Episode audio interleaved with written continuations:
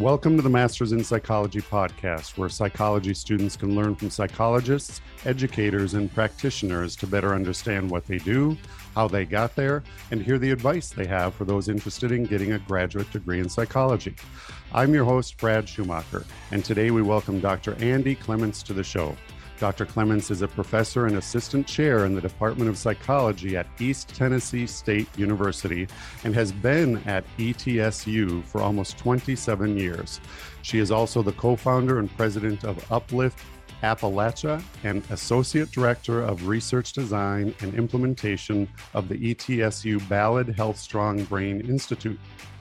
Today, we will learn more about her academic and professional journey and discuss how she is applying her education and experience to help churches and other organizations care for those with addiction, addictions and mental health challenges.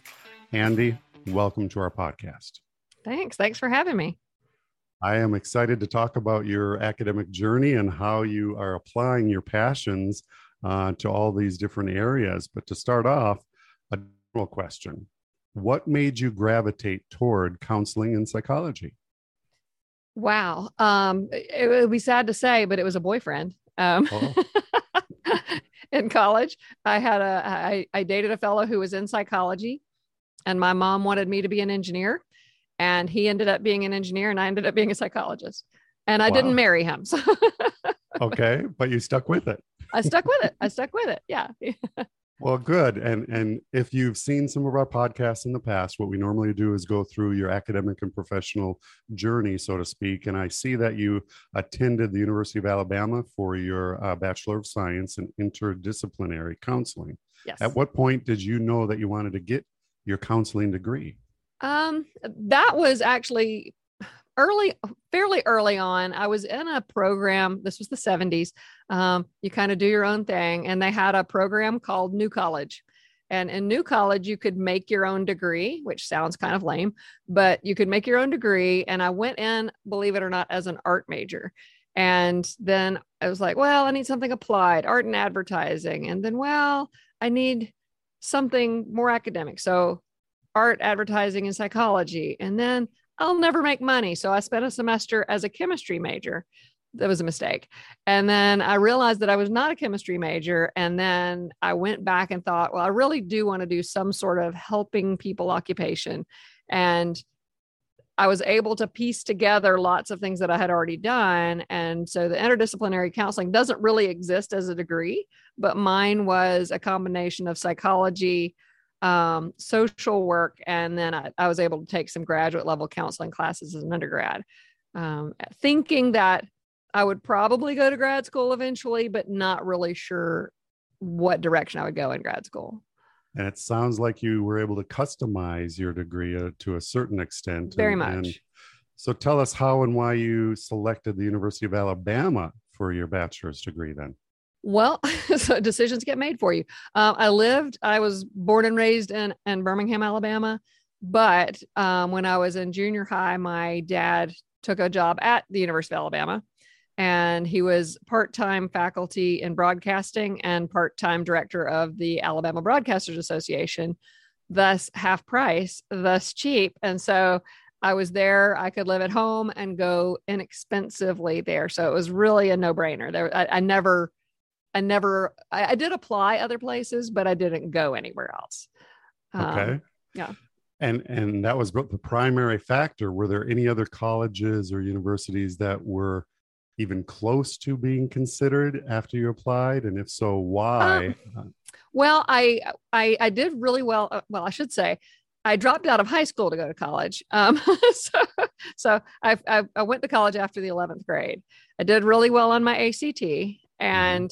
So I got letters from everywhere. You know, please come here, please come here, please come here. Very flattering, kept a whole folder of all these places that really wanted me, but it didn't make sense because even with scholarships and everything, it was still very expensive. And that was right there. And also, I was really involved with I worked in a in a like a high school ministry group there. That was my friends. Those were the people I hung out with. And so to just go off on my own didn't make sense in my world at that time. Mm-hmm. So my next question, you've kind of already answered it. You stayed at the University of Alabama mm-hmm. for your Master of Arts in Rehabilitation Counseling. Yes. Um, at that point, I kind of know why you probably stayed because it still made more sense to go ahead and stay. Right. Um, but why the change or why more of the focus on rehabilitation counseling now? Uh, this this is beginning to sound very utilitarian. I just I'm just realizing that here, you know, decades into it. But I knew I wanted to do counseling, um, and there was a, a professor in the program who, yeah, I, like I said, as an undergrad, I took courses in in the counseling program, so I already knew some of the faculty members, and I got recruited into that program. But there, at that time, there was a a grant for student. You could go and, and just do counseling and and maybe have an assistantship, maybe not. But this was a a grant because they needed more rehabilitation counselors and by by doing that particular program you had to do an extra um, 15 hour specialty in mental health um, okay. on top of it was a 48 hour program no it was 12 hours 48 hour program but you did an extra 20 hours so it was 60 hours so it was extra coursework but they paid you a stipend and they paid for your school. So i can be bought. That's what i'm saying. I can be bought. But but it's funny because that while it was interesting i just wanted the the degree. I wanted to be able to hang out my shingle and be a counselor and eventually do private practice, which I did for a bit.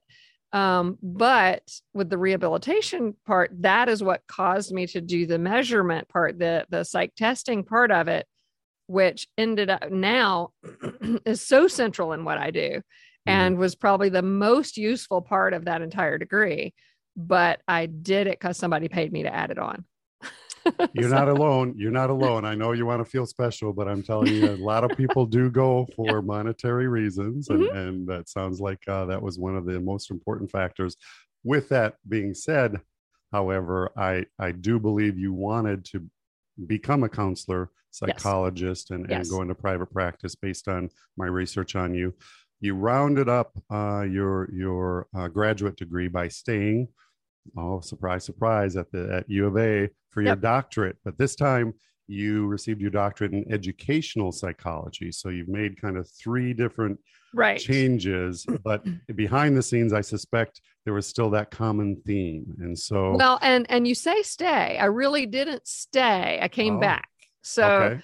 so because what i did i finished my my rehab degree um, we moved to florida for uh, my husband's job Mm-hmm. And um, we hated Florida.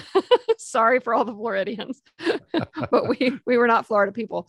We call it our four month wilderness experience, and we made a pact one day that the first person with a job out of Florida we would take. And so, so um, let me say this: I had a master's degree in psychology. I was doing psych testing during the day using mm-hmm. my degree. Mm-hmm. I was mm-hmm. a cocktail waitress at night. So, oh. so another psychological application.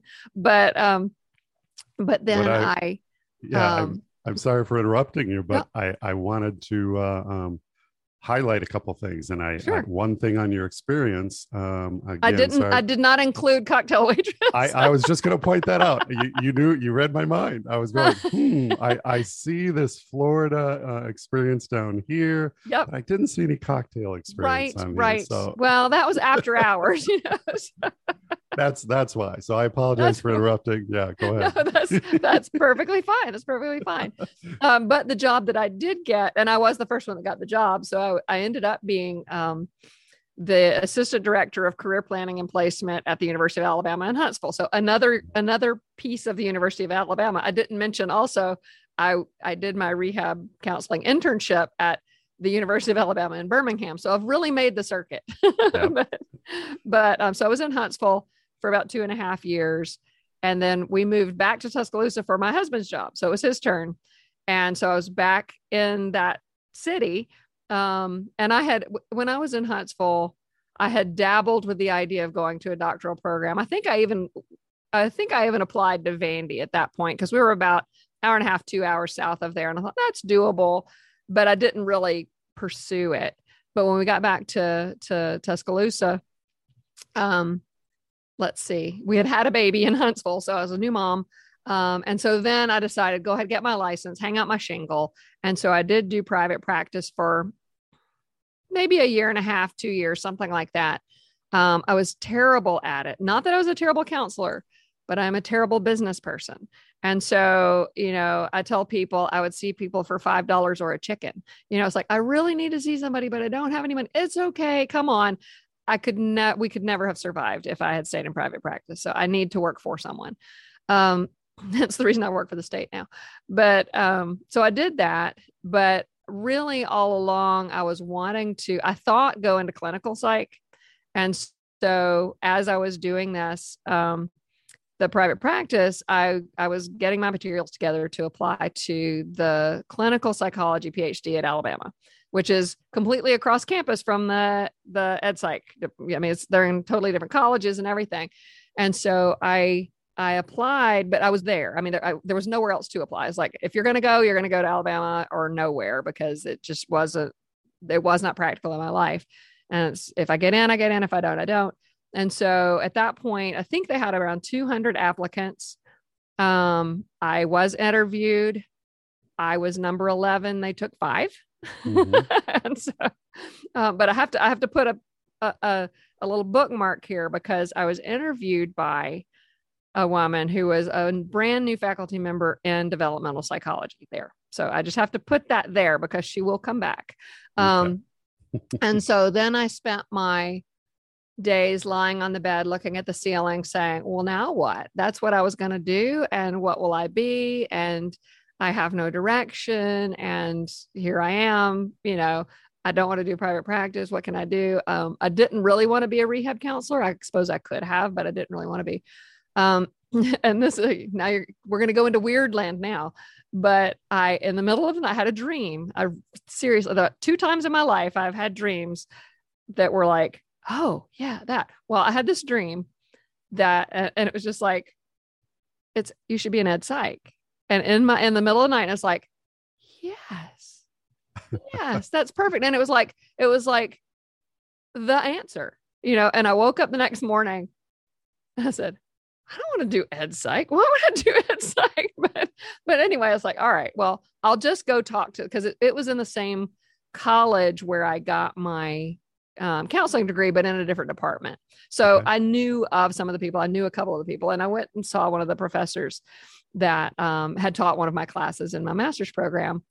And um, it was in the middle of the summer, and um, it was so funny. I remember that conversation like it was yesterday. And he said, "Well, you can start in two weeks with a full assistantship, and I would like you to work with me." And it's like, wait, what? right. so, so, so um, I didn't went back and talked to my husband. I didn't just take it right there. I was like, all right, here's what we got. And it's like, well, it's a degree. It's actually a job because you get paid and you're getting the degree. And oh, and by the way, we'll count your master's. That you had to have two doctoral minors. We'll count your master's degree as one of your doctoral minors. So you'll have to have one doctoral minor and you can probably finish in three years. And it's like, huh, you know so so um so i did that and it was it's it's just amazing when you look back at i wouldn't say i was kicking and screaming but i went in very hesitantly and just absolutely thrived. It's so funny because because you think ed psych and yes we did a lot of testing and and um learning and how to teach things and all of that planning this that and the other but um but i actually ended up doing a dissertation on basically um prenatal development. And, you know so so so it was it was they let me do pretty much whatever i wanted to and just cheer cheer were my cheerleaders the whole way and it was it was an amazing experience so yeah it was perfect Andy, thank you for that summary. Looking at your Vita and everything else, I I I saw kind of the flow, but I I didn't pick up on all these things that you you right. un- unleashed on us today. But a good summary for you, and don't take this the wrong way.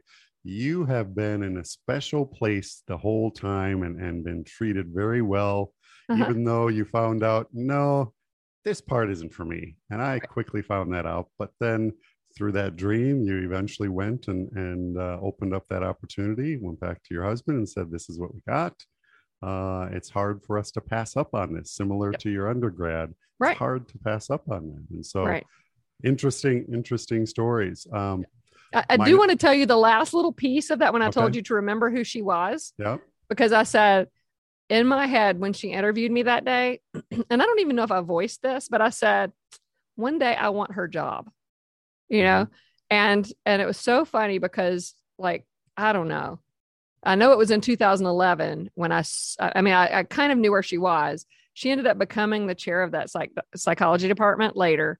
We ended up going to a conference and I know that it was April of 2011 because it was the day the tornadoes went through Tuscaloosa but she had escaped them we we ended up on a plane from Atlanta to Washington DC and we were sitting we ended up on a plane sitting next to each other wow and at that point I had just finished being acting chair of my department for a semester while my teaching child psych while my chair was on sabbatical and I thought, I have her job. Interesting. Like, that's like it, it, just came full circle. And and so I, it was a like I said, a circuitous route, but ended up doing exactly what I really root level wanted to do and still love doing after three decades, you know. So I'm curious, did you when you had that conversation with her, obviously it was it was uh, fun to share that and and then remind her because she may or may not have remembered you and oh i'm sure else. she didn't i'm sure yeah. she didn't but being able to say that and then maybe part of you if i were you i'd, I'd want to say hey you know back then why did you put me down to 11? What, what kind of prevented me from becoming number five? as new as she was, I bet she probably didn't even have much of a vote. right, right. So can't blame her. I can. I, I did my, my one of my uh, my other doctoral minor was in industrial and organizational psych, and so I did a lot of that. That work was in her department, and so I knew a lot of the other people that probably voted me down to that. But I, I, you mentioned that already, but I wanted to highlight a couple things here. So, you know, the well before I before I go on, you, you already mentioned some wonderful stories. Do you have any other fond memories uh, attending U of A? And you have a vast, you know, time period to to pull from. Well, but anything else come to mind? Gosh, now, I, I, I think I took it for granted too much because I mm-hmm. had always lived there. So I was in a college. It wasn't like the kid that comes from the little town out nowhere and I'm at college now and it's big. I just took it for granted because I went to unfortunately fraternity parties from the time I was 13 probably. Mm-hmm. Don't don't don't don't quote me. You can record mm-hmm. it but don't quote right. me. Um, you know, so so um, I started having college fun way before I was in college. Mm-hmm. But I, I I would say undergrad I did I wasn't I didn't really get all that involved but when I got to grad school I was in my happy place. It's like I am focused on things I want to do and loved every bit of it. It's like the, it was like you're you're in there getting to do the thing that you are most interested in and mm-hmm. do it all the time with people who also love it and people helping you do it. And so so that's probably the the actual I'm, I'm a geek, but probably the learning part of it. So and smelling next... library books in the library. That's another I, one that's actually i share that with you especially getting brand new books and then just paging through and letting the smell come through um, yeah. one other thing that i wanted to ask is other than you know taking financial um, you know considering I, I was going to say financial aid you didn't take financial aid but um, looking at the financial aspect of going and attending to graduate school other than that what was important to you when you were selecting a graduate psychology program um, I didn't know enough to be selective at that point. It was it's really funny because I the programs that I was in didn't groom you for grad school.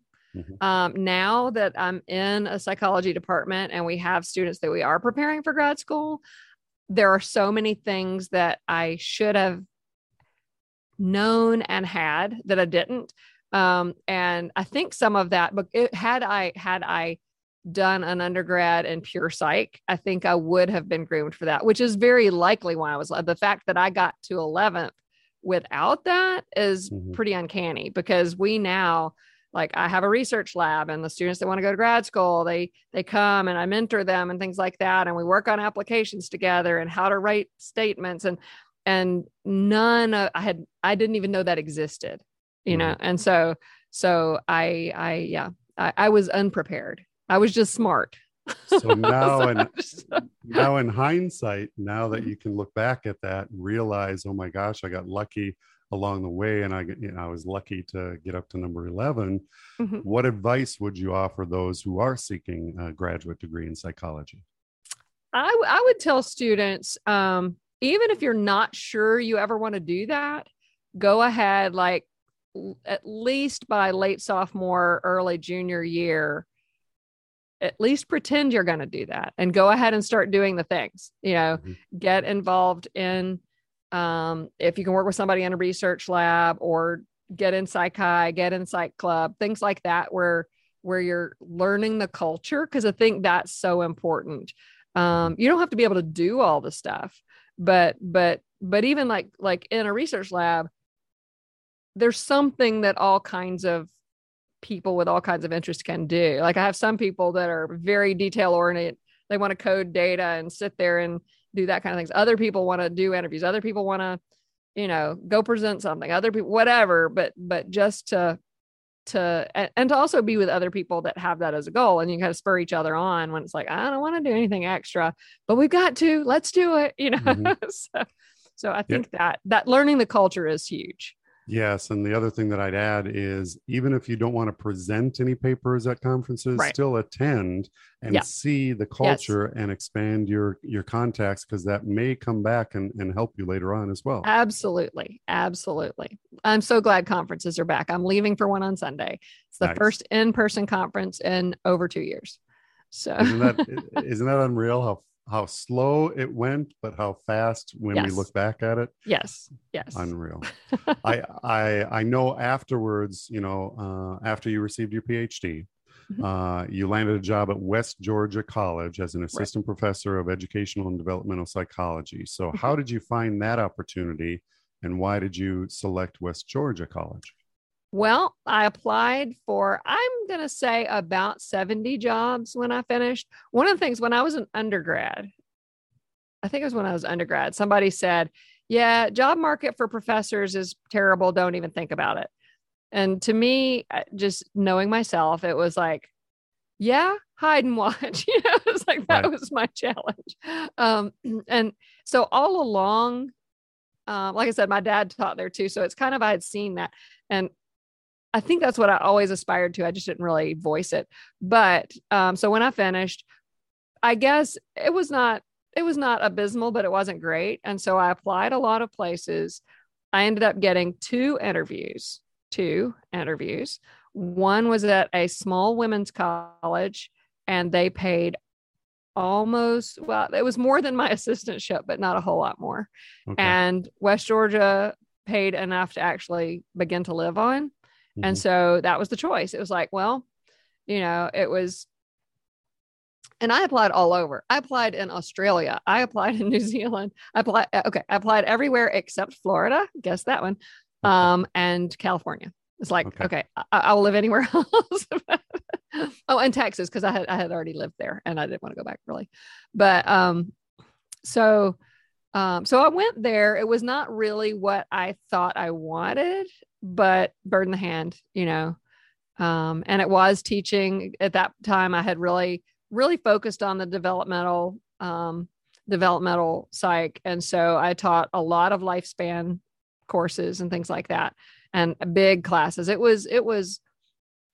They had, they did, they they were masters granting at the time, but it was much more like a community college than um, than a research college. So the oh. other uh, follow up question I have for that, and I've only asked a few of my guests on podcasts so far, is, and I've gone through interviews as well, but a lot of people think that it's just an interview, you meet with one person. Many times when you go to these uh, interviews, you're meeting with a board or a, a panel. And not only the panel within your department, they may introduce you to other people within the department or other areas within the school or college tell me what you remember about your uh, interview process at West Georgia. Okay. Well, I can tell you, I remembering it is probably a little murkier right now. I am coaching through. In fact, he has texted me like several times and called since we've been on this podcast. A student who graduated last year who is in the job market, and uh, right now he's he's holding an offer in one hand. He's about to interview at another. He's got like ten interviews. It's crazy. It's like mm-hmm. uh, so. So I am I'm living it vicariously right now. but and also know how we do here but I, I believe there and i know when i came here it's like a two day process where you mm-hmm. meet with you meet with students you meet with faculty you meet with the committee you meet with the you know maybe the president or the provost or the dean or whoever you might meet with hr you get driven around town by a real estate agent you know all of the things but it's like at least a day and a half sometimes two full days of of you get to know us we get to know you um, covid has changed that a lot but sure. but they're getting uh, the pre-screening type inter- i think there are more pre-screening interviews now but um but still once once you get to the and those are often zoom but once you get to the actual interview you want to see each other in the flesh you know sure sure well thanks for sharing that i i always want our audience to understand and and anticipate uh, what may happen during that interview process. Right. And you actually stayed at West Georgia College for four years mm-hmm. b- before you began your illustrious career at I love the way you said it, illustrious. because, and I say that because you've been there since 1995 and you started yeah. there as assistant professor in yep. the human development and learning in 1995. So, right. how did you move from West Georgia to ETSU? Well, one, I had a, an amazing chair at West Georgia who knew that I was kind of out of my element. I really loved research and it was I did I actually applied for an NIH grant while I was there and they said, "Oh, we've never done this. We'll give it a shot." you know, so, so I was like, "Yeah, that didn't happen." But um but he knew that I wanted research. I knew that I wanted that one day. And so from the the time he got there, he um he sort of coached me and groomed me and and he said he said my best advice because he had worked other places um, eh, he said go ahead and do your work as if you are already at the place you want to be and so like i didn't have to publish much there. They counted newsletter articles as publications you know so but he said if you want to be somewhere else just keep working as if you're there which i did. And and so and then it was so funny because even when i when i applied here i applied a few places but it was like i've got a job. If i'm going to go somewhere i want to go somewhere i really want to go. Love tennessee. Used to used to vacation here. My husband and i would vacation here. And so so when jobs came up here other places in georgia might have done north carolina i don't know but very geographic you know it was like i this is close enough to family but far enough from family, you know, whatever. Um, but but even when I got the interview here, and I'm trying to think, I probably I may have interviewed some other places too. I just I really can't remember. But um, but even when I got the job offer, oh, and I didn't mention I did do generally in in psychology, I don't know in other fields, but you either do a job talk, like a research talk, or you do a teaching sample. And I actually taught a class when I came to interview. I taught an entire class one day, and the people, the committee just sat in the back and watched me teach the class. So, um, so you, you have to prove that you can do what you're doing.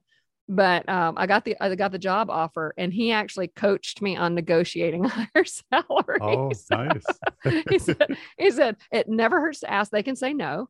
They're right. not going to not hire you because you asked, but the rest of your life depends on your starting salary because it's all percentages.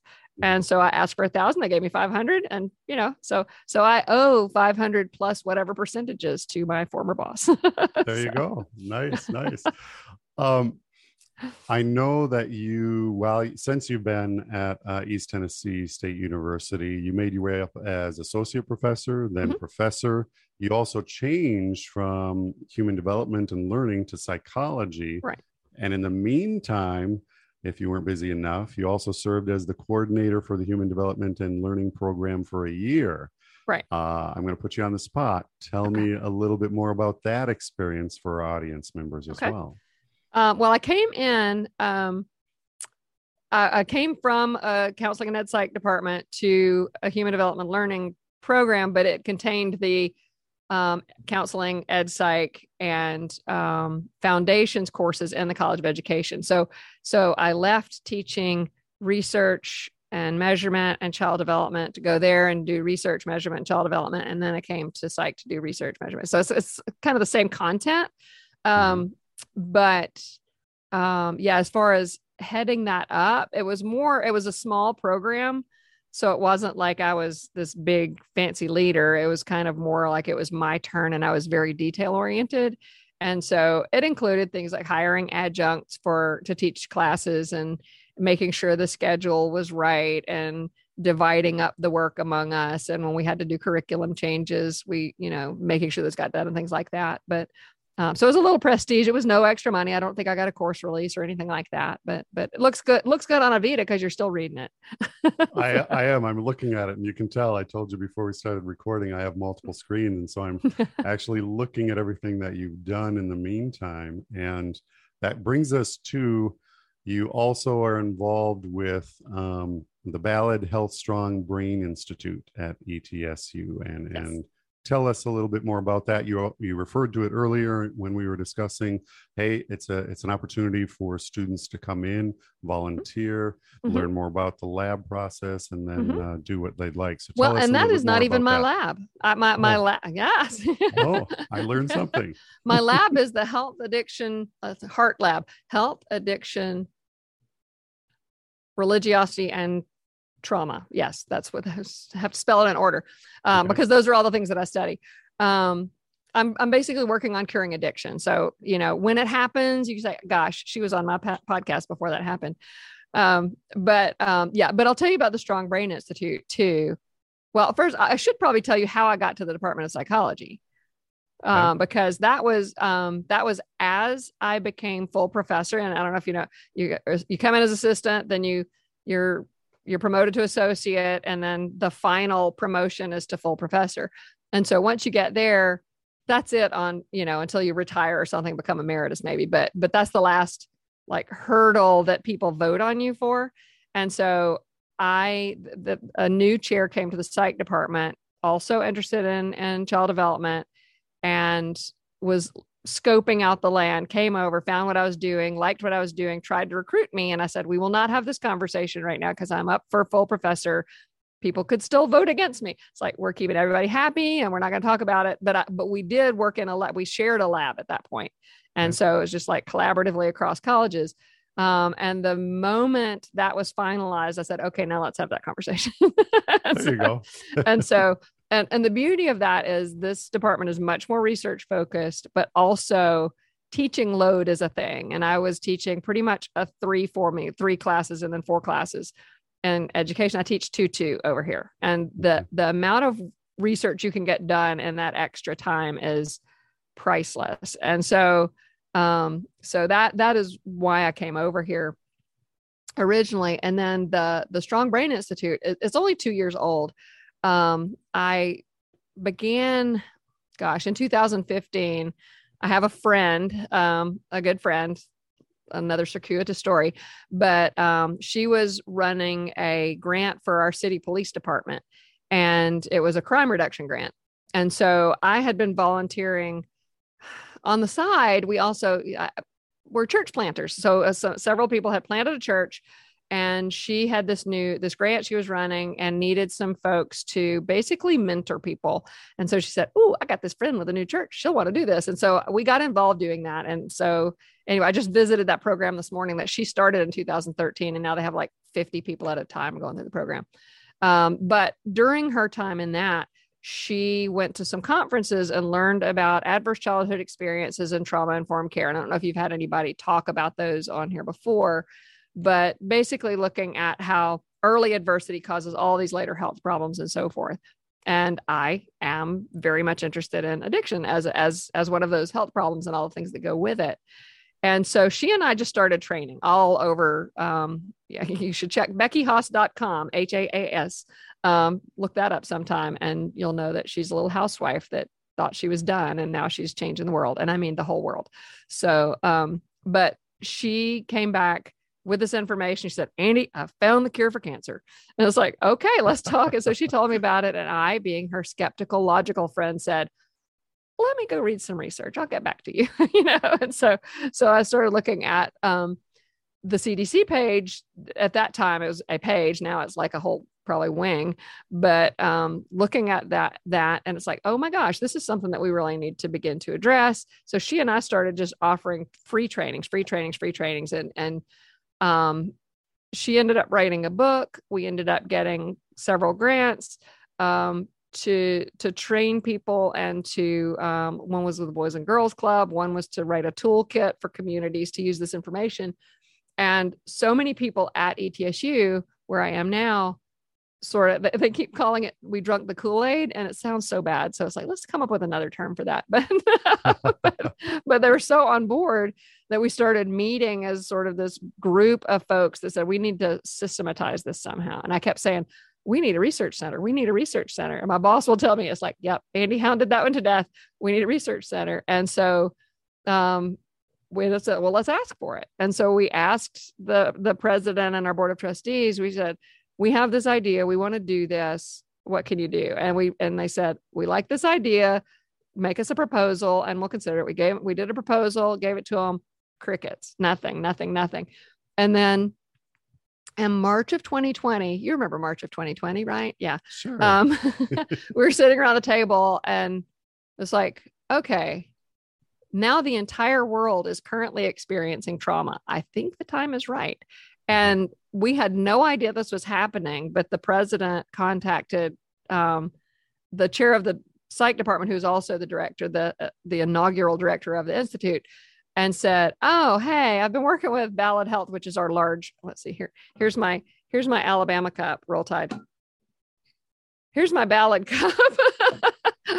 working with Ballad, which is a, a large health system here, and said."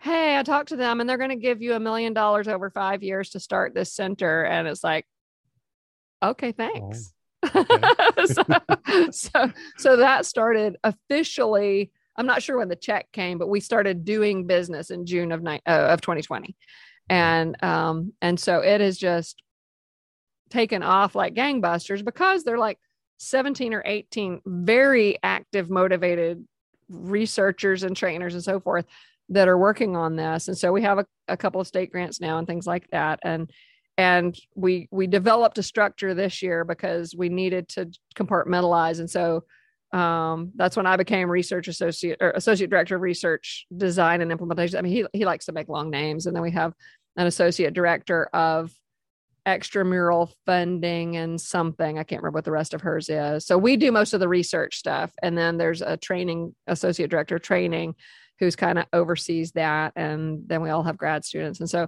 so it's really, really taken off, which is great. Um, um, yeah. So, so that you, when yeah. you look back and you say, wow, how did this happen? You know, it just, it was a good idea. It was a good idea all along. And we just kept saying, hey, we're first and we're doing it best. and so people believed us.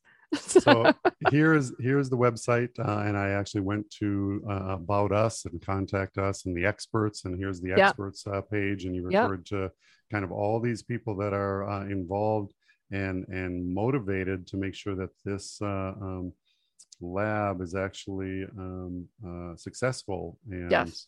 um, I, I, I, applaud you because you have a wide variety of people on here, and even people from pharmaceutical sciences, psychiatry, uh, as you mentioned, different associate directors of different trainings, uh, extramural funding. Uh, a good variety. And of course, here mm-hmm. you are uh, as the SBI Associate Director of Research Design and Implementation. And yep. while I'm sharing the screen, I know that you've been uh, a professor at, of psychology since 2005 at ETSU. And here are a couple of your websites that uh, highlight what you do there, professor and assistant chair. Tell us what you like most about your job.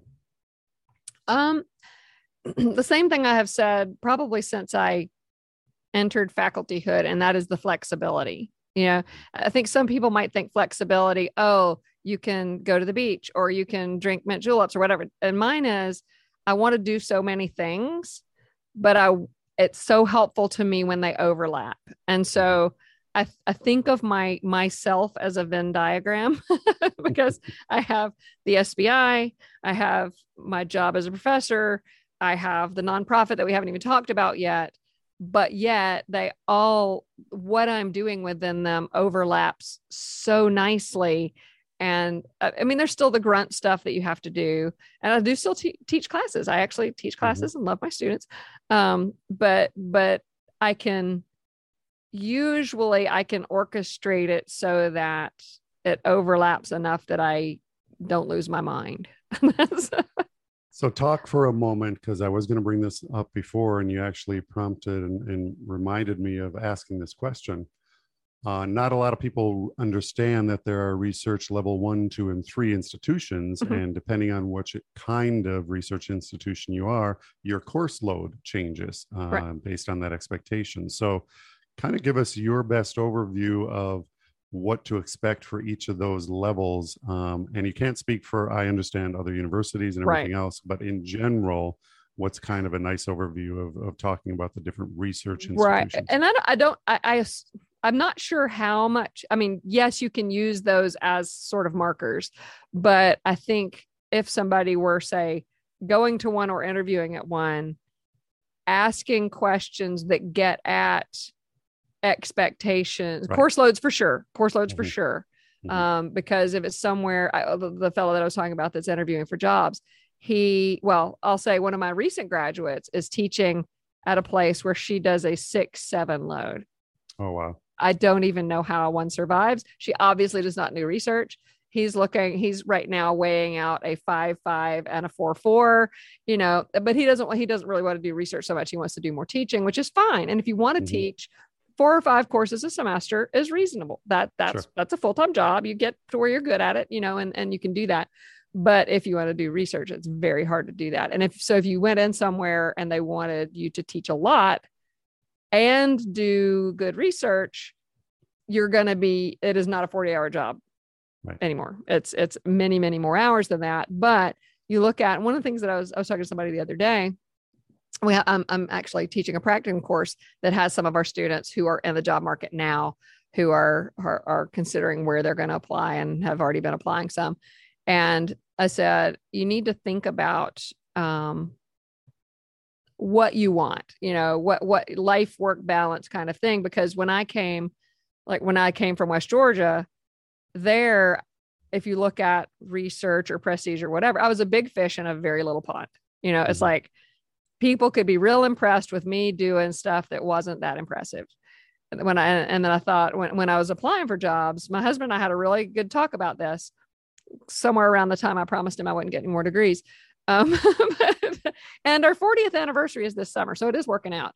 Um, but um, so it was, do I want to be in a, you know, like a, a little fish in a big pond where I am running to keep up all the time and that is what I have to do. And there's always this threat of not good enough. Or would I rather be a medium fish in a medium pond? Mm-hmm. And it's like, that is what I want. And that is where I am. You know, mm-hmm. it's like I do. There are people in our department that just run circles around me with publications and things like that. There are people that publish half what I do, mm-hmm. you know, and there are folks that would really rather just teach and only do some, oh, hey, a little re- research on the side. There's some people that are, you know, like I now have a burning desire to answer a research question. That's what keeps me going because I, I could really slack for the rest of my career and no one would care. You know, mm-hmm. every year I write down what I did and they said, yep, that's what you did. But I mean, it's not like they're going to fire me, you know? so, mm-hmm. so, but I'm so passionate about what I do. That's why I keep doing it um, but I don't have to. But but the medium medium was a really good fit for me. But for somebody else, it might be, oh no, I want to be the best of the best in the best place, and I'm going to do whatever I can, and that's what I'm throwing all my energy. And that's great. That's great. Mm-hmm. We need those folks, you know. so. so, is there anything you know in retrospect? Is there anything that you wish you had known about psychology ahead of time before choosing this career path? Hmm. I think the I think the problem is I thought I knew everything. Doesn't so- everybody? Doesn't everybody? So I continue learning the things that I did. You, you know, you get old enough to realize how dumb you were, and you've done Mm-hmm. that so many times. You think, "Wow, I wonder what I'm dumb about right now." you know, so it it breeds humility. I'll say that definitely, definitely. Um, you mentioned I was go- I was gonna I was gonna cure schizophrenia. That was my first thing I was gonna do. okay. You all know, and so I decided to tackle addiction because it's easier.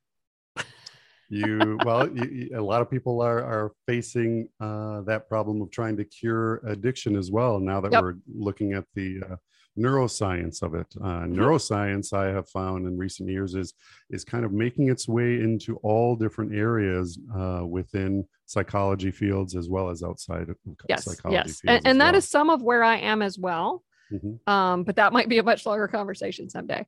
But so let me transition over. You Sure. mentioned nonprofit, and so Mhm. you're also involved with Uplift Appala- Appalachia. very Uh, good, very There good. There you go. Uh, tell us more about uh, uh, this organization, uh, its mission, and how you got involved. And while you're doing that, I'll share my uh, screen with everybody. Okay.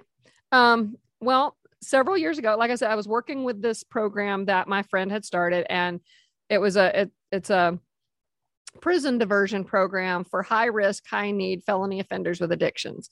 And Mhm. so that was I got to know people in the program and really see the struggle that they had with just trying to stay out of jail, not use drugs, you know, uh, the whole thing. And um and so it really was from the wanting to help side um that that I got I don't know, passionate about this population. I'll Mhm. throw in that my, I have my sister was addicted to drugs and she passed away at 39 after a long life of of substance abuse. Um, but I was very bad at it. Then I didn't know. I, I, I was I was who I am trying to change now, I guess. Um, but- so I wasn't good at it, but um, but I guess it was definitely a learning process and gives me some insight that I wouldn't otherwise have. Um, but but I mentioned before I was also a church planner, and it was 2012 when we planted the church that we we started, and um, and I'd been involved in church for decades. Obviously, I was in campus ministry, all that stuff, but um, but I thought, well, that's who needs to be working on this. Yeah, this Mhm. just makes sense, and um, prayed about it, and you know, just went on about my very way, whatever. And then I was invited to a. This really does have a point. I was invited to a focus group in the summer. I think it was 2016. Um, and uh, we have a, a very high neonatal abstinence syndrome rate here, like 10% in some counties of, of the births are, are substance like NAS, not just substance exposed, but NAS. Um, and so some folks from Duke University came over and wanted to help this little Appalachian community. See how I say that? Mhm. Appalachian community with this terrible health problem that they have. And so they brought people in. Becky Haas, the one that brought Trauma Informed Care to me, was there. I was there. Um, and there were probably three or four other people, just uh, just random people. And I still to this day do not not do not know why that particular set of people were in that room that day. But we had a conversation. And I had when I first decided to to add the study of religious variables to my research, I had gone to a, a training event. It was a five day training that they do every summer at Duke University. And so some of the people that were involved in that came for this focus group. And so it was like, hey, how, how, have you been? Haven't seen you in a few years, whatever. And then nothing, you know? And so like, well, that was interesting. And I just went on doing my job. And then the next spring, so spring of 17, Becky and I, Becky, Becky and I spent a lot of time together. Becky and I were invited to lunch by this fellow. I did I knew he had been in that meeting, like one of the leaders of the meeting, but I didn't know who he was or anything like that. So he asked us to lunch and um don't know why us, but he said, "So I'm thinking we need to try, to try to mobilize the church to address addiction." And I said, "Yes, Lord." you know, Yeah. I was like, "Okay." Um and he had like he said, "We want to have a conference and we would like you to help us plan it. And so he already had a prospectus, like with color photos and everything. And in that prospectus were two of my book crushes. Like you read a book and this change changes your life forever, you know. And so two of the people with two of those books were in that prospectus and they were coming here and I am asked to be a part of this. And it's like, well, I don't know who you are, but I know who they are. So I'm in. you know? Right. So, and so that started. So we did like for a year, we worked on planning this conference. Um, and it was to bring together um, clinicians and clergy and various church members and so forth and so I ended up doing so much of the planning of that, um, all the way down to getting the CEUs. I mean, just it was it was a monumental undertaking, but a lot of people working on it. And so about 450 people came, had people from all over. It was fantastic, and we did it in uh, May of 18. And then you know we still had our steering committee, and it's like, now what? You know, we've done this. We've had a conference. Mm-hmm. Okay, mm-hmm. Now what? and that summer a grant came out um, a hrsa grant came out that um, the health resources services administration a federal grant um, to help rural areas. And one of the people on the steering committee said we ought to go for that grant. And i said that's a great idea but it's due in three weeks. I don't think we can do it. And they said i think we can do it. I said i really don't think we can do it. I said what if we write the pieces? If it comes together great. If it doesn't then will have that for a future grant. And they said, great. And, and one of them was this guy that sucked, I mean, uh, brought me into the whole process and says, okay. And so he and I were going to work on it together. And he is not a grant writer. And so, so I read I read some of it. It's like, okay, this is not going to work. I said, tell you what, I'll be writing some things. He said, great. I'm going to Alaska. I'll be back the day it's due. okay. See ya anyway we got the grant. So wow. we got the grant. Um, and so we used that to start a nonprofit called the, the the event we had had was the holy friendship summit. We started a nonprofit called the holy friendship collaborative um, which was a consortium of folks that were interested in mobilizing the church to address addiction. And so we had the grant for a year. Oh by the way the guy that was the that was the um the one that sucked me into all this and went to Alaska is the guy that wrote the merger that made Ballad Health. So he was oh. the he was the chairman of the board of one of the hospital systems that merged to make Ballad Health. So so all of this dovetails. It's all part of the same web. But um, so anyway, so we we had that organization and we were trying to work. We were partnering with Duke to try to do some to take a model that they had used to train churches and transplant it to Appalachia. And the thing that we learned is that that does not work. so it's like, yeah, you, no, it's just a different culture, whatever. Um, but we had some, it was a planning grant and a big piece of that was, was doing strategic planning and all of this stuff. And we had a very large board with very different ideas of what this should look like. And it just, and I was the grant director. And was like, we have to do this thing. We have deliverables. We have a federal contract we have to do it.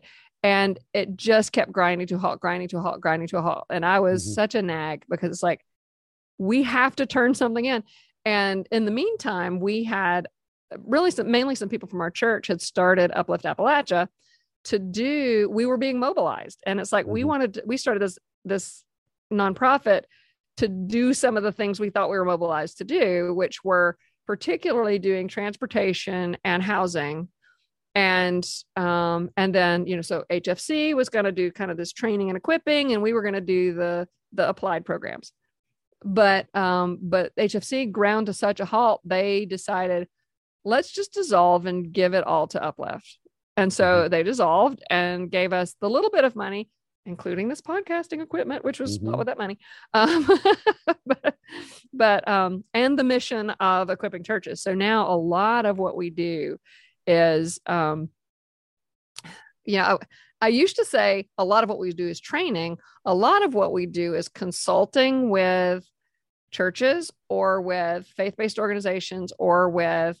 organizations trying to get grants that want to, to collaborate with the faith community or interpreting science to the church or the church to science um, and, and things like that. So that involves some training, it involves some material development.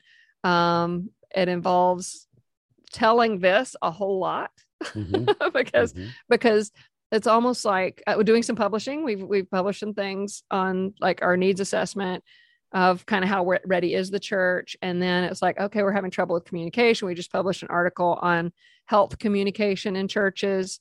Um, you know, just um, trying to figure out what is needed to get folks to the next step to be the support in the community because there are a lot of a lot of a lot of programs are like we need you know we need certified peer recovery specialists. We've got those. And it's like we'll be there like if there's an overdose we'll meet you in the hospital and then we'll shepherd you into the community to who? There's no there, there's no arms to receive you. And so mm-hmm. we're trying to make the arms to receive people. Okay. So as you were talking, I brought up the uh, website again for mm-hmm. Uplift and uh, the vision Uplift Appa- Appalachia mm-hmm. envisions mm-hmm. a day when all people affected by addiction are flourishing. And then the mission Uplift Appalachia provides education, training, consulting, and connecting to churches and organizations, motivating and equipping them to love and serve those living with addictions and mental health challenges on their journey to flourishing. And the reason I'm sharing this with you is you mentioned publications. So you have this area for publications as well. And then the team, of course, uh, the board, uh, you have a list of all the members here. And lo and behold, there's Becky there's, again. there's Becky again. And while you were talking, I was able to bring up Becky Haas. Author, mm-hmm. speaker, and trainer. And here she is trying to change the world with all of her uh, passions. And so, if you wanted to know more about her, I'll include this link as well uh, on yep. the podcast site. So, I wanted to share that all with you.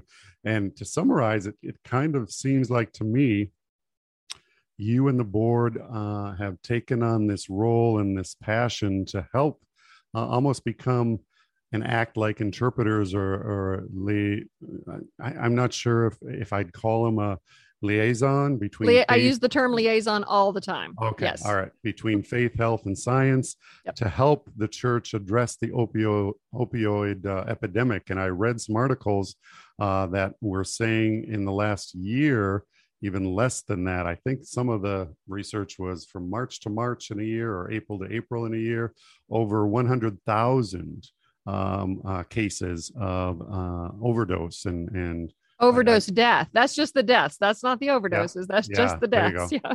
Yep, you're right. I'm pulling it yep. up right now. Yeah. Um, and so it, I, I, applaud you for doing that because um, many people uh, are affected by uh, addiction and even more so nowadays by opioid.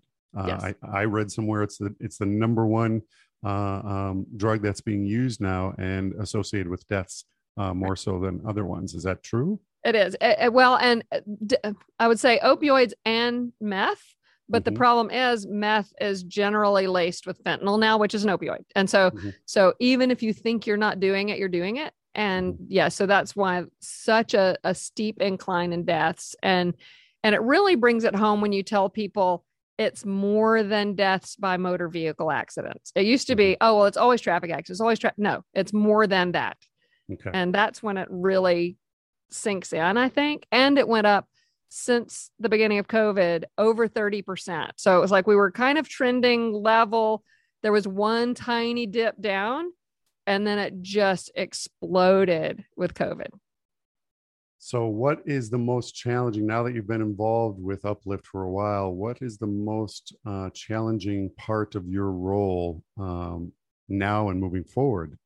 Funding, absolutely funding. And, and the reason, and I think any organization would say that to an extent, but the problem is we're sort of in this no man's land of we're too religious for most funders but we're too scientific for most churches i mm-hmm. guess. Mm-hmm. so so um so it, that has been a challenge. You know that first grant that we got before we even applied i talked to them and i said look we're talking about actual christian bible based stuff. We may have bible studies in sunday school. And they said bring it on. That's fine. And we did and we got the grant. But then and then the the a year after we got that grant, they have a, a meeting of all the grantees in um, Bethesda, Maryland, up near DC. And so they do presentations of what everybody's done and things like that. And they asked us to be on the faith panel. Mm-hmm. And um, so shortly before that, I said, I just asked him, I said, well, so who else is on there? So I'll kind of know, you know, I don't want to overlap too much or whatever and how much time and i said well it's just you it's like so it was it was me and the faith-based person from SAMHSA and we were the only one you know and i said okay well there you go so i got to speak for the entire faith community at the HRSA conference right. but but that's how rare it is you know and it's just i still don't know act of God, I guess, that that that went through and got funded, and they loved it. They loved it, and it's like, okay, guys, you love this. Let's do more of this. You know. So, I'm going to uh, share my screen one last time here, and you were on a, a few recent podcasts, and and mm-hmm. a couple of them uh, uh, appeared on here. Let it uh, load up. This is an older one. This is on trauma informed care in 2016, but then these other two are uh, recent, January 21st, 2022 and uh, it's you opi- opioid addiction and the crisis of hopelessness i remember reading through this and mm-hmm. and seeing some of the comments on here and unless you're aware of the crisis and what's happening you you just kind of take it for granted oh it's it's an addiction and you know addictions have been around for ages and, right you know we can't really make any any changes there and then here is the one that you referred to earlier in the podcast uh opioid deaths over a hundred thousand per year and i think this is the one where yeah april to april uh mm-hmm. 20 to 21 and good information on here uh, about what's happening and then other links um, to actually uh, listen to the podcast as well. So, kind of tell me in your own words, you know, where do you go from here? I mean, we've, we've covered your academic professional journey, your own um, HART lab, the Brain Strong Brain uh, Institute, and then um, going and talking about Uplift. What are your plans for the future? plans for the future. Gosh, um, a lot is to keep doing what I'm doing because I really, really love it. I, I, occasionally remind myself that I'm getting pretty old and one day I guess you die or do something different, but I, I can't, I can't really envision that. You know, my husband retired last year and I can't because one, you can't see it, but I have a really sweet office that I love and it's all mine and I have all kinds of access to stuff and just I, I, I can't imagine doing what I do somewhere else. So I, I really like being here. Um, but um, I don't know. I, I hope it catches on. I mean, I've I've gotten to do so many just amazing, amazing things. Like a couple days ago, um, there we have a cheer for some reason this woman that works with the Department of Health and Human Services. I don't know if you're familiar with HHS. They have what's called the the Partnership Center, which is the the the branch of HHS that deals with that works with faith communities of all kinds, not just Christianity, but all kinds. And they have a toolkit, and she sent it to me to edit. Oh. You know, it's like how how, but she just loves what we do, and so so then she asked me some questions. I said, I'm going to say some controversial stuff. And she said, she, she didn't believe me, but then she found out it was um, just challenging some, some current, very firmly held ideas. And she said, teach me. And she was willing to learn. It's like, teach me about that. Why do you think that? And so I just wrote her a book yesterday and here, here here's, here it is. And, and she said, she said, well, if you have time, I'd love to talk on the phone. I said, I always have time for you. Cause I feel like when I talk to you, I'm talking to the federal government and you're the mm-hmm. only one who listens. Right. But the fact that there is somebody that, you know, I get so mad about things at times. I, I don't look like somebody, I, I really, it's hard to make me mad, but I get really frustrated, particularly with things that exploit people who are stuck. And so many people in addiction and incarceration and so forth, they're stuck. And so many people are making money off of that. And it makes me very angry. And mm-hmm. so I keep telling people I'm either going to be an activist or a lobbyist, and I'm not sure which. And it just depends on the day. I was talking to a sheriff in a nearby county yesterday, and he said, You might need to go for activist. And here's the sheriff telling me I might need to go for activist. so, so, so, but that, it's fun because it's been research and it's very like when you're doing research, it's like very methodical and precise and all this stuff but the reason you do the research is so somebody can use it someday. And one of the things sure. that's special about our department when we when we started our experimental psych program i'm in the experimental i'm not in the clinical. Um, when we started our experimental phd um, we called it translational experimental because what we want we want to to be that kind of bit somewhere in the bench to bedside. We don't want it just sitting there on the table but somehow what's this good for? And I feel like now I'm able to use all that stuff. And so that's what's so gratifying. I'd still do research, but but I don't do anything just because it's research. I do the research that I need to do to do what I do. So two questions that I have to follow up on. You Okay. mentioned, um, I mentioned earlier you were assistant chair. So I want to speak to that role for a Mhm. second and then give you an opportunity to talk about how ETSU is different uh, than other schools when it comes to the Department of Psychology. Okay. So give you a, a couple minutes to talk about that and then uh, we'll get into some fun questions at the end. Okay. here. So one thing that you you mentioned is you you've been doing a lot, and and as I mentioned, you you have moved within the academic field uh, at ETSU, going from assistant associate to full fledged professor, uh, and then you you did some work on the side, and then kind of came back, and now you're assistant chair. So tell us how um, you found that opportunity or were you approached or were you seeking that opportunity? A lot of our guests just talk about yeah i, I served as chair vice chair uh, and and what is the importance of having that experience in your academic vita Um, well, it, it it came to me because when when the chair I mentioned the chair came in 2002 before I was in this department, and so there were no assistant chairs. Mhm. Um, but when he came to the department, we only had maybe 250 majors, something like that. Now we have over 600 majors, and so the department really grew. But with that, because there is so much to do as a chair, gradually people would take on responsibility. So the the somebody else does like the scheduling classes and we call we call her the the um associate chair or vice chair depends on where you look of logistics. And so like if if a party needs planning or classes need to be scheduled or whatever she takes care of that. Um my chair is so good because he doesn't ask you to do things without compensating you somehow. It might be money it might be release time it might be getting out of something you don't want to do whatever and eh, he's great that way. And so um, so he created the vice chair positions so that he could pay us a little bit extra to do things other people are not doing. Uh, we have somebody that does all of our like collecting that data that you have to have for accreditation and for this that reporting and all that stuff. That's another person.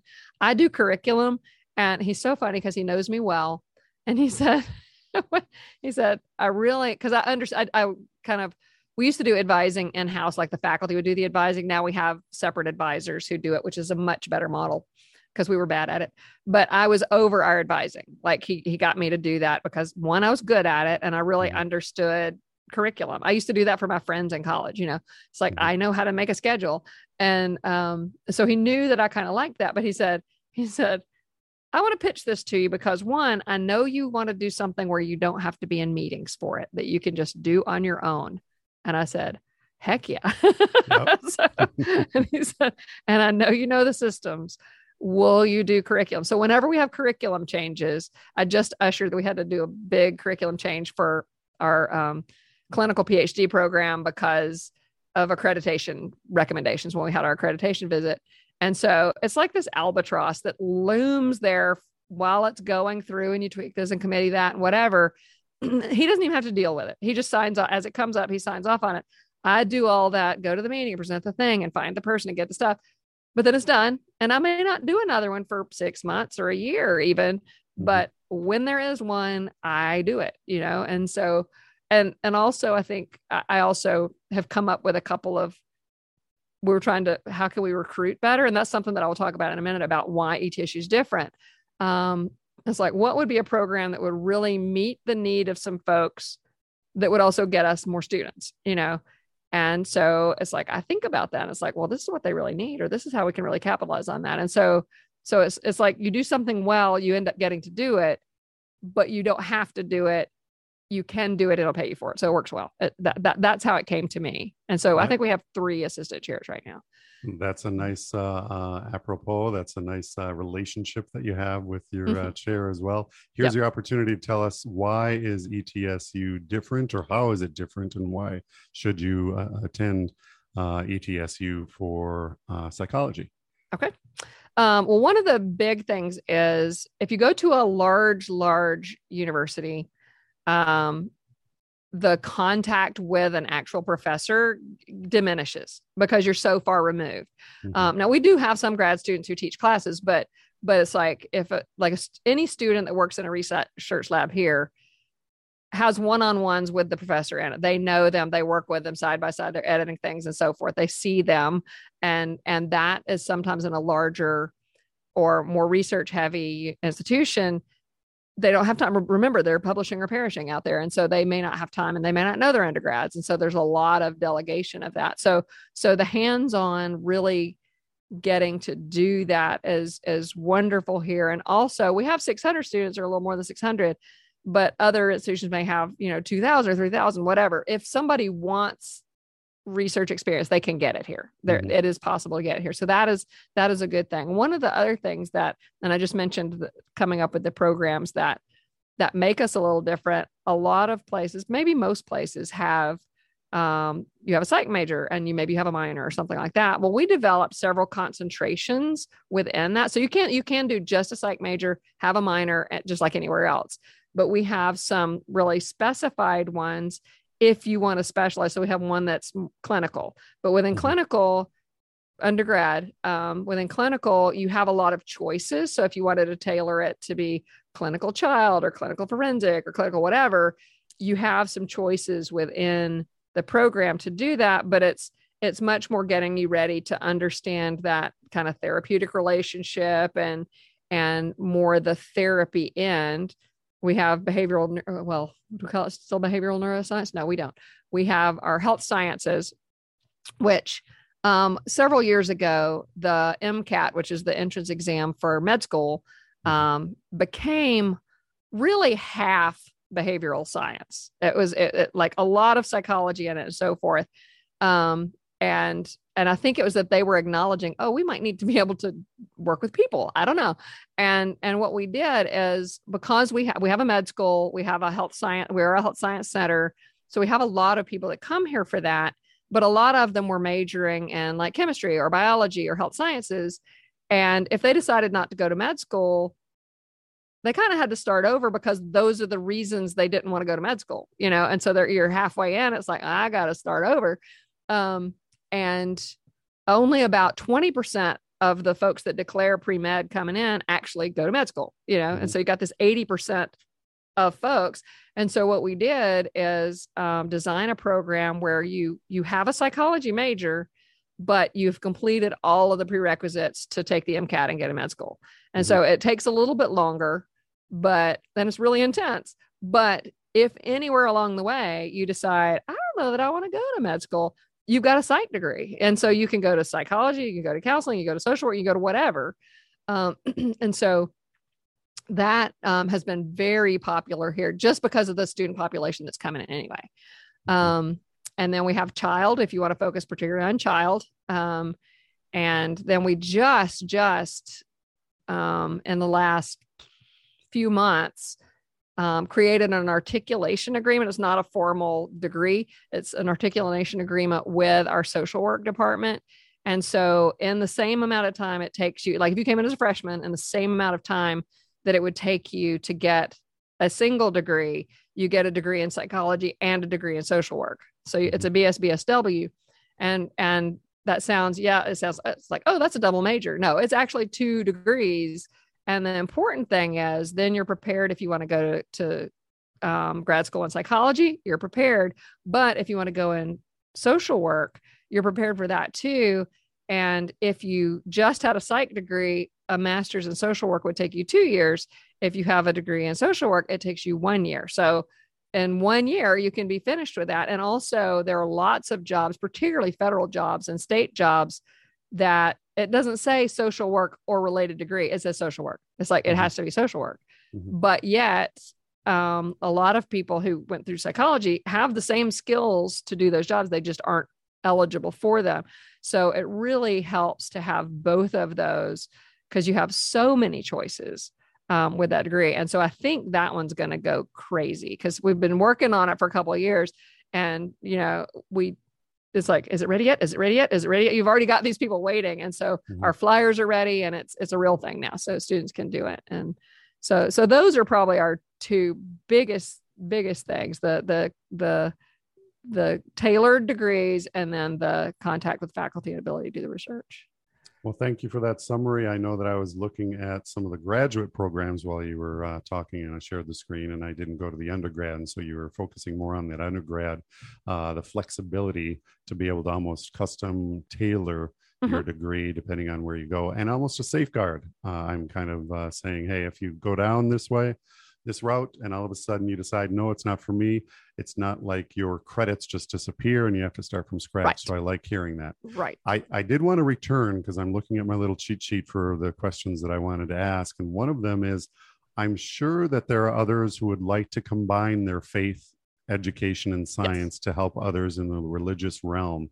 What kind of advice can you uh, offer somebody who would like to use their education for healing or helping others in faith?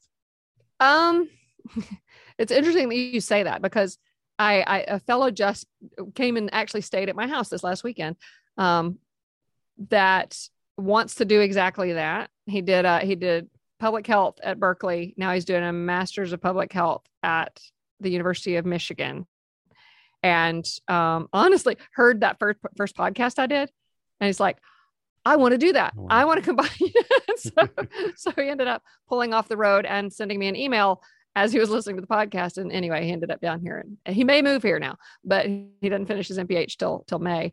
But um, but he said that what he has done over the last several months is look for for particularly faculty who are combining their faith with other things and it's apparently hard to find you know mm-hmm. and and you know just when you think you found it it's like yeah maybe not or whatever um so i think it's finding the person who is doing that and then navigating with them you know? Mm-hmm. i mean yes you can. I, I started out like i said i went to the duke program and started my research career kind of that way.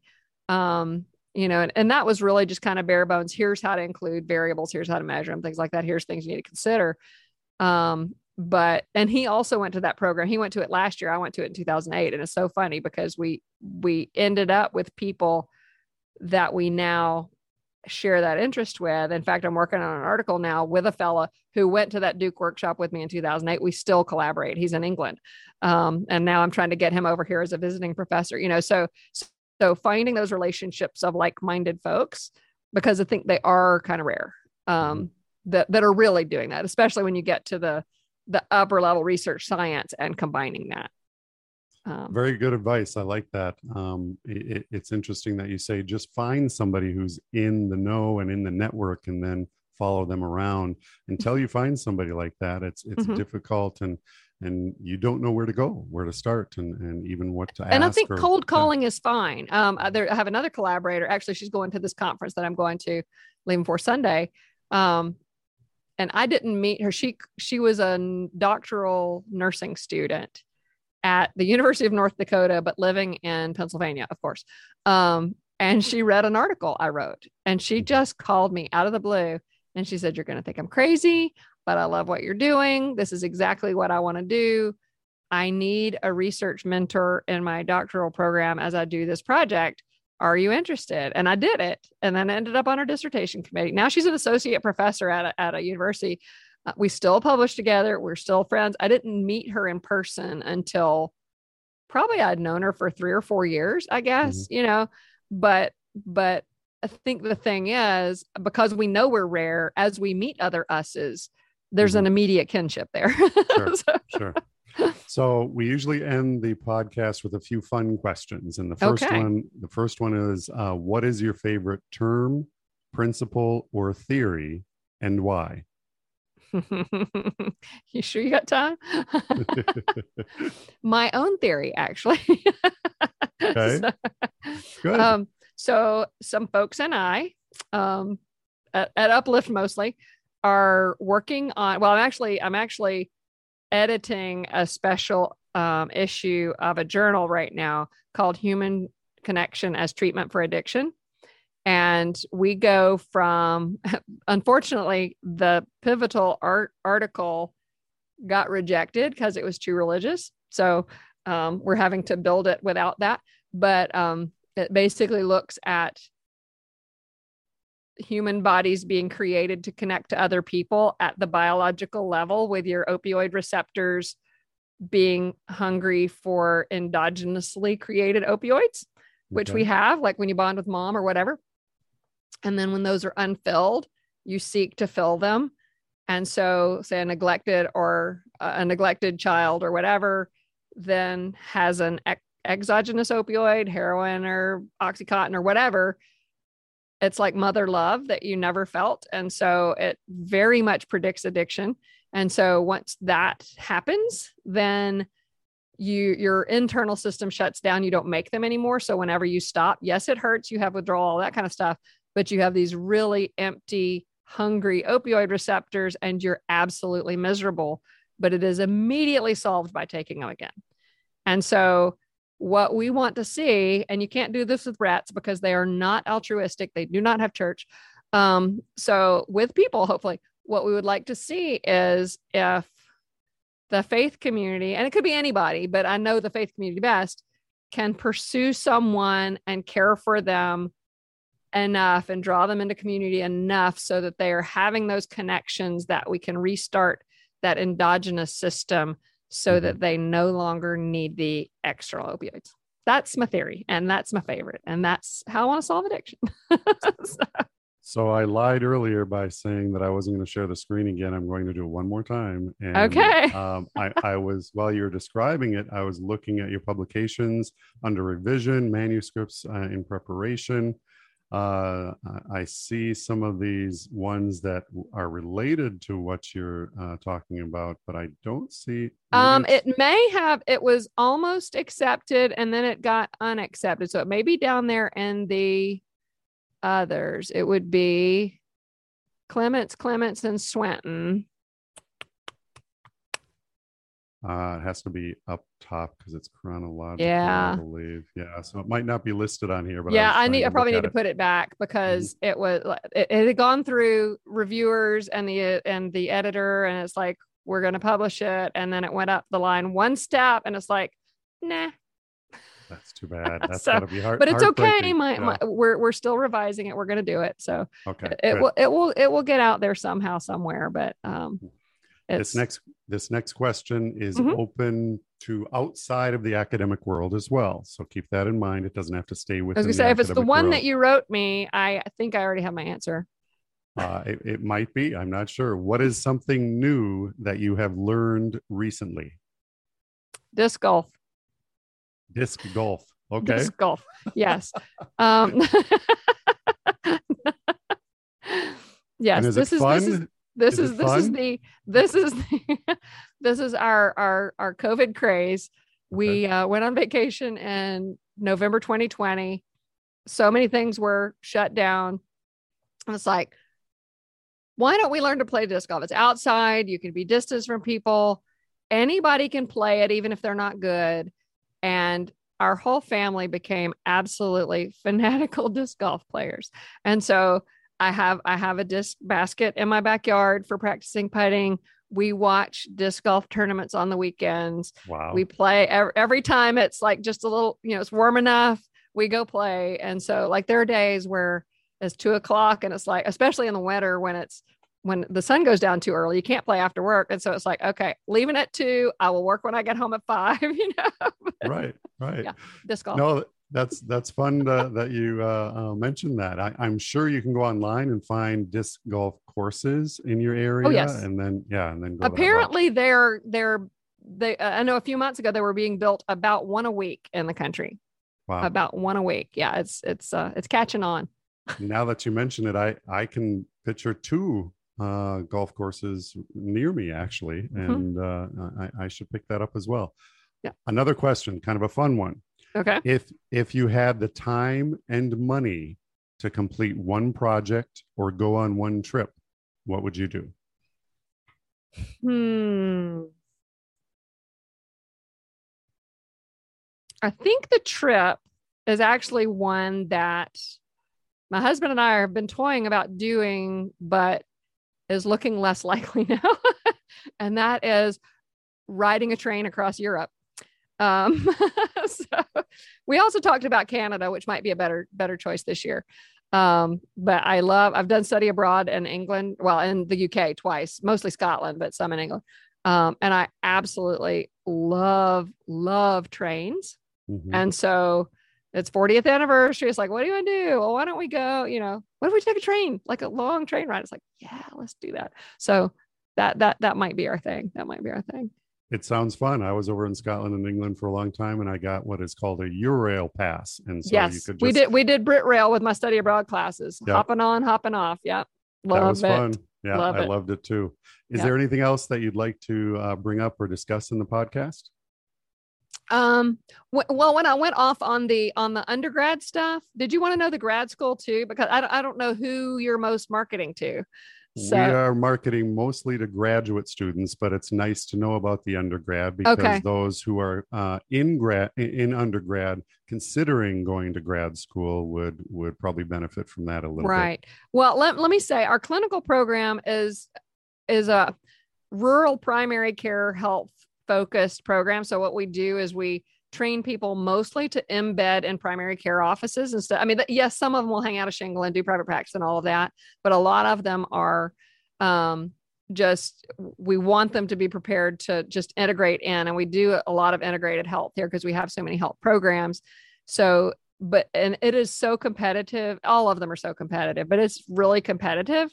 So yay, apply. That's great. And I hope you get in somewhere and maybe even here. The experimental program, which I work more with, and I mentioned that it's it's focused on translation and it is um, less competitive. But what we do is we have students in particularly to work with a particular person. So like I would if somebody doesn't really align with what I'm doing, they won't get in. It's, it's got to be like you fit with this person. And so you get really nurtured in the thing that you're doing. So if if somebody really likes what we're doing, those are the people that we would love to have apply. Um, and I've got one right now. My newest grad student that just started this year is is just like a clone me sort of. That's great. Um, but but but she's going to be so successful because she's she's more like students become more like colleagues than like students in the program. And what we do is we train them. I mean, the whole program, the experimental program is is to train future faculty members. We know that's what they're going to do. So we have them teach. We supervise, like I said, I'm doing the practicum. We te- supervise them teaching. So they learn the the teaching research service just as if you were a faculty member. And so they do all the things that we're doing. And the people who have hired them love them like like i said this guy that he took a he took two years off worked as a campus minister at the university of delaware and when he started applying he's 10 interview 10 interviews it's like people know that we turn out a really good product that's um, good to hear it's good yeah. to receive that feedback as well then you can share that with your department and say yeah. hey this reaffirms everything that we're working toward and, and yep. the curriculum that we're uh, you know creating year after year so that's right. congratulations yeah um, Andy, I appreciate uh, your time and willingness to share your thoughts and advice. Um, thanks again for uh, taking the time out of your busy schedule. Uh, I think we covered a lot for for everybody on the podcast. so uh, I'll let you get back to work, but thanks again for your help and your support. And um, I wish you luck in all the endeavors that we just talked about throughout the podcast. Thanks for having me.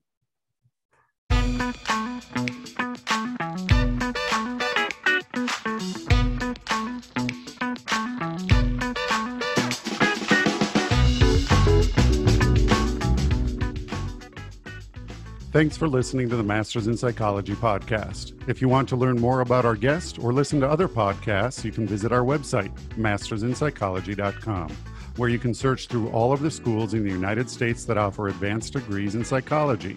You can also find us on Facebook, Twitter, and LinkedIn. And remember, if you enjoyed this podcast, please like, follow, or share.